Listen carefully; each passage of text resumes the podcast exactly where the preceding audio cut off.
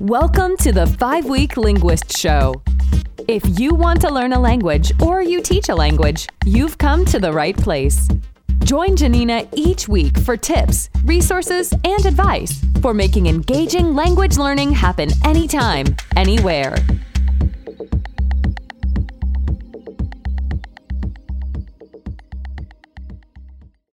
Welcome to the five Week Linguist Show. This week, I wanted to talk all about more fun activities. We're talking about that in this series of uh, five weeks of l- more low and no prep fun. And specifically, I wanted to talk about change of pace activities. So while routines and procedures and knowing what to expect are all incredibly important parts of our, our language learning and our language teaching, right? That the things are predictable and expected. There also comes a, plenty of times where we need a, just a change of pace. And I wanted to share some of my very favorite change of pace activities that you can use in your language class. So what, when the weather gets nice, one of my very favorite activities is the nature scavenger hunt. And there's a couple of ways that you can do this. Essentially, you write out words that you want them to find, right? If you're, it's perfect if you're doing nature. So give them a list and you go out for a walk and they look for those things. They'll ask lots of questions, but you know, maybe give everyone a clipboard or groups. This is probably a good activity to do um, in groups, depending on, you know, your students, of course, where, you know, g- groups or pairs of, you know, two or three students um, working together, and they're going to be asking a lot of questions and looking for things and maybe doodling these things.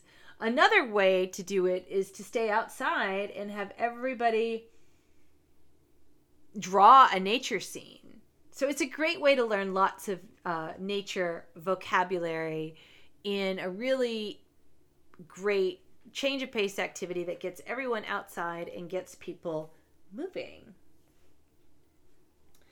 The next change of pace activity I wanted to talk about is coffee talk. So we're probably not serving coffee. We're serving coffee in, in adult classes, certainly. Um, but at the end of the day, sitting around and chatting is a powerful way to build language skills. And beginning students definitely need a lot of support. And there's ways to do this. Um, But at the end of the day, it's about relaxing and sitting around and, and chatting.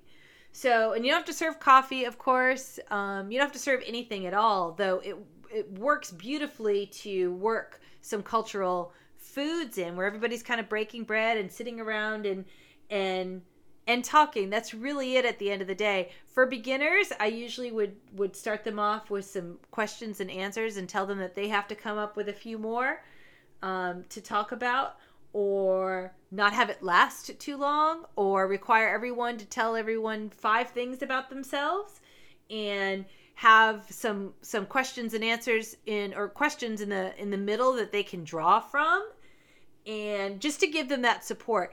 When students are sort of hitting the intermediate level or even that high novice level, um, before we sit down and have coffee talk, they can get in small groups and start bullet pointing out things that they might talk about, just to give them that support, and they can start kind of writing down vocabulary, topic ideas, and then they have that with them, and then they can just chat.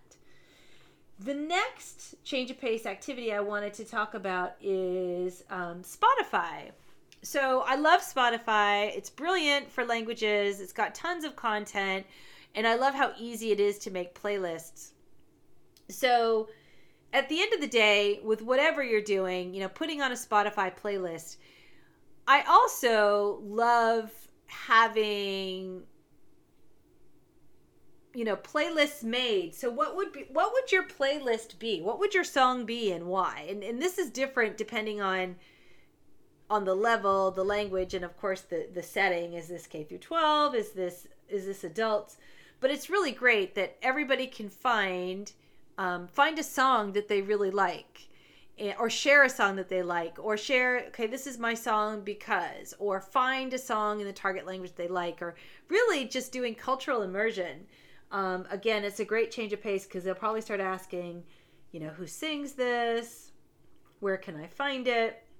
Exposing them to this new part of culture. Another change of pace activity that I'd love to to to propose is making movies. And making movies obviously is a huge undertaking traditionally, but the tools out there are so intuitive that they really don't have to be, and they shouldn't be for for most language classes. So making a movie can be as simple as making a little dialogue that gets recorded, right? People can write out their scripts and memorize it and have a conversation. But it can be more. They can take storyboards and plan out, you know, a little drama that happens, or an interview, or, you know, interviews with, with, with other people that speak languages among themselves. They can take a story and make it into a movie. I mean, the possibilities are really, really endless. I, I would propose, you know, keeping it simple, right? Keeping it really simple. It can be just a short film.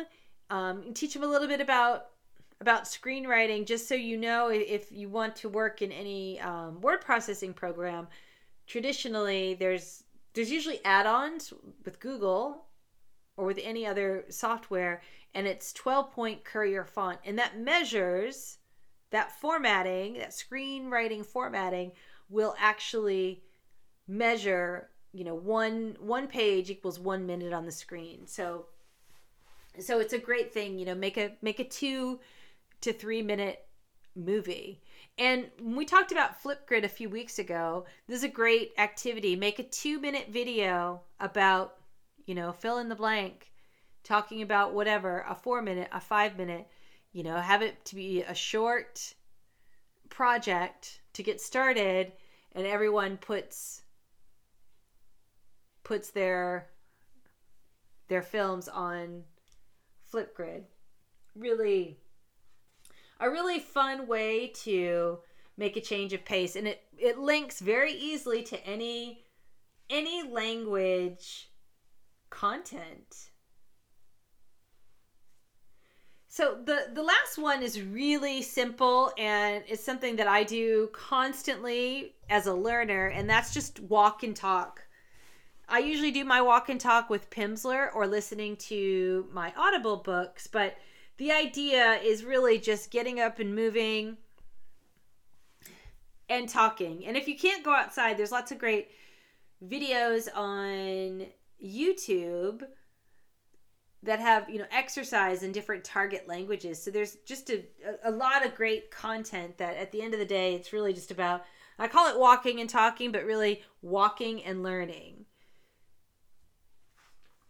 So I hope that you found these activities useful. Until next time. Thank you for listening to the five Week Linguist Show with Janina Klimas. Join us each week here.